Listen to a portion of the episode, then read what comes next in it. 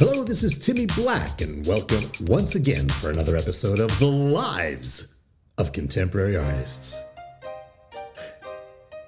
You know, I was uh, lying on my back the other day, staring at my ceiling, doing research, and um, I was, I was, I was reflecting a bit uncomfortably, remembering the day I lost my self-respect.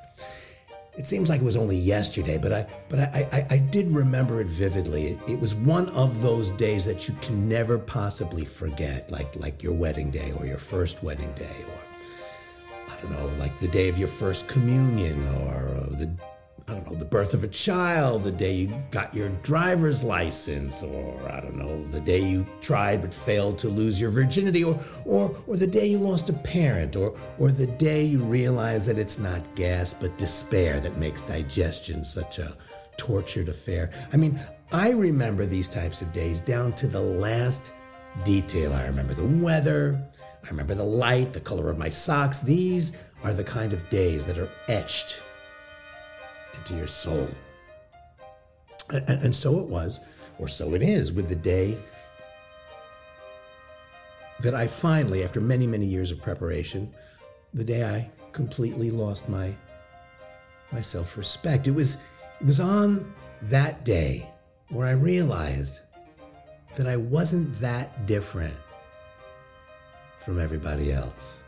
After years of deceiving myself, I finally came to the realization that people were just like me, or or I was just like them, only worse. And, and, and, and it was on that day that I decided to become amiable, more cooperative, more agreeable. I, I even composed a sort of five-point plan. I secretly called it Timmy's Five Rules for Likability.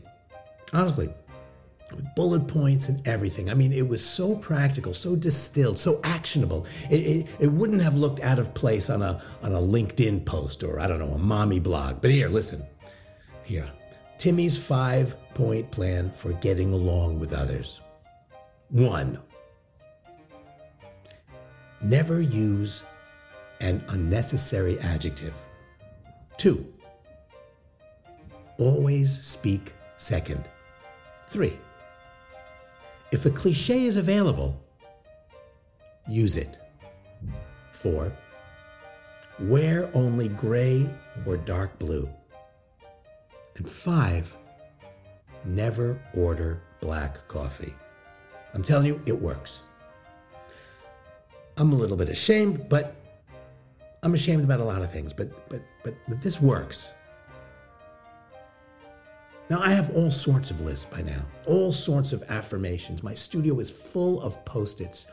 Post-its all over the place with all these crazy personal exhortations. Be positive, show gratitude, forgive yourself, or, or have one that's on this special floral pattern Post-it I, I wrote in big blue letters. You are loved. I actually have a name for all this. I call it the cruise factor.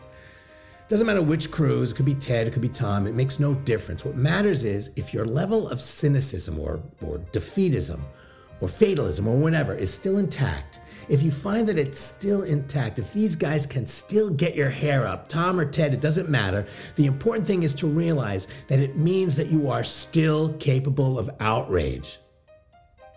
And you equally realize that futility is not a good enough reason to give up. Now, if that all resonates with you, you probably should hold on to your self-respect just a little bit longer. But the moment, but the moment the cruises leave you unmoved, unoffended, that's when you know you've become hollow, opaque, a crust, a shell. Your last defense against intellectual corruption has finally abandoned you. You've become opportunistic. Now, now you've become a vessel. You've, you've become a, a strategic, deliberate choreographer of your legacy, your, your image. You no longer have scruples. At that moment, you begin to outsource introspection to a Post-it note. It's at that moment when you slap the sticky on your bathroom mirror with the word authenticity drawn decisively with a black Sharpie. It's at the precise moment when you realize and see yourself less as a being and more as a brand.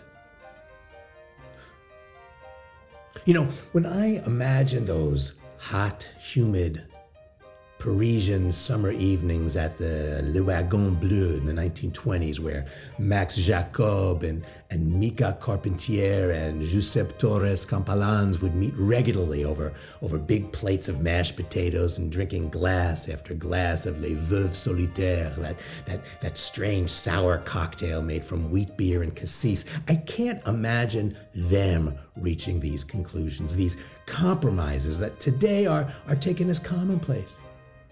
For these, for these legendary artists, introspection had nothing to do with finding a truth, but, but actually quite the contrary. It was deception that they held in the highest regard. Art was a ruse, not a religion, and the imperative to the modern artist was not to build character, but to destroy what they called the tyranny of the actual.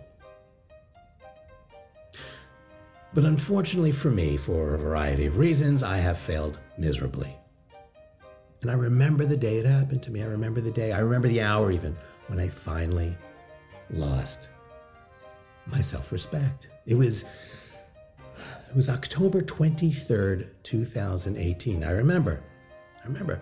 The Los Angeles sky was overcast, but rain seemed more like a prayer than a forecast. I was wearing my, my favorite pair of lime green camouflage yoga pants, and I was drinking a cup of very weak coffee out of a paper cup with the ominous numbers seven and eleven printed in bold red digits all over the ribbed cardboard cup holder. And I was thinking, I was thinking about waste. I was, I was thinking about the planet and about the fate of the plastic lid from which I was carefully sipping. I was I was thinking about the fact that as your typical denizen of Southern California, I had no problem driving to some nondescript strip mall four blocks from my studio and spending ninety-nine cents on an excessively large cup of weak coffee that I had no plan of finishing. And I remember thinking to myself, Timmy, Timmy, stop already. Stop playing the virtue game. Stop thinking of yourself as a good person with good goals and good values. And just because you gave the A C L U twenty-five bucks, that doesn't mean that you you you turned down a chance to have your sculptural knickknacks share some blue chip booth at the next Shanghai Art Fair. And and un, unlike Campalans and Carpentier, your art is not your calling. It's not your life. No, to you, Timmy, your art is your career. And then it hit me. My sculptural knickknacks, no matter how clever they are, with their cunning cross-references to SpongeBob and Michel Foucault, the way they combine a cool Duchampian detachment with the quirky craftsmanship of a Louise Bourgeois, the way they the way they make you feel both initiated and befuddled by their open-ended hermeticism, these really nice works of hip intelligence will never be more than bit players in the grand game of galleries and, and collectors. But I said to myself at the time, I said, what if I can latch on to some current craze? A craze that's still in its nascent state, but looks promising enough so that there's a decent chance that I can ride some sort of popular commercial wave without appearing like, I don't know, like a total sellout. And it was then that I realized that this dramatic professional pivot will require a major decision, because it will require a complete and total abdication of my self-respect. But the way I saw it, if I can squander the earth's resources with gratuitous and redundant waste, if I can drink my big gulp coffees without losing a minute's sleep, if I can participate in art fairs, in despotic countries with genocidal designs on ethnic minorities, then I don't know, then why can't I also, well, have a podcast?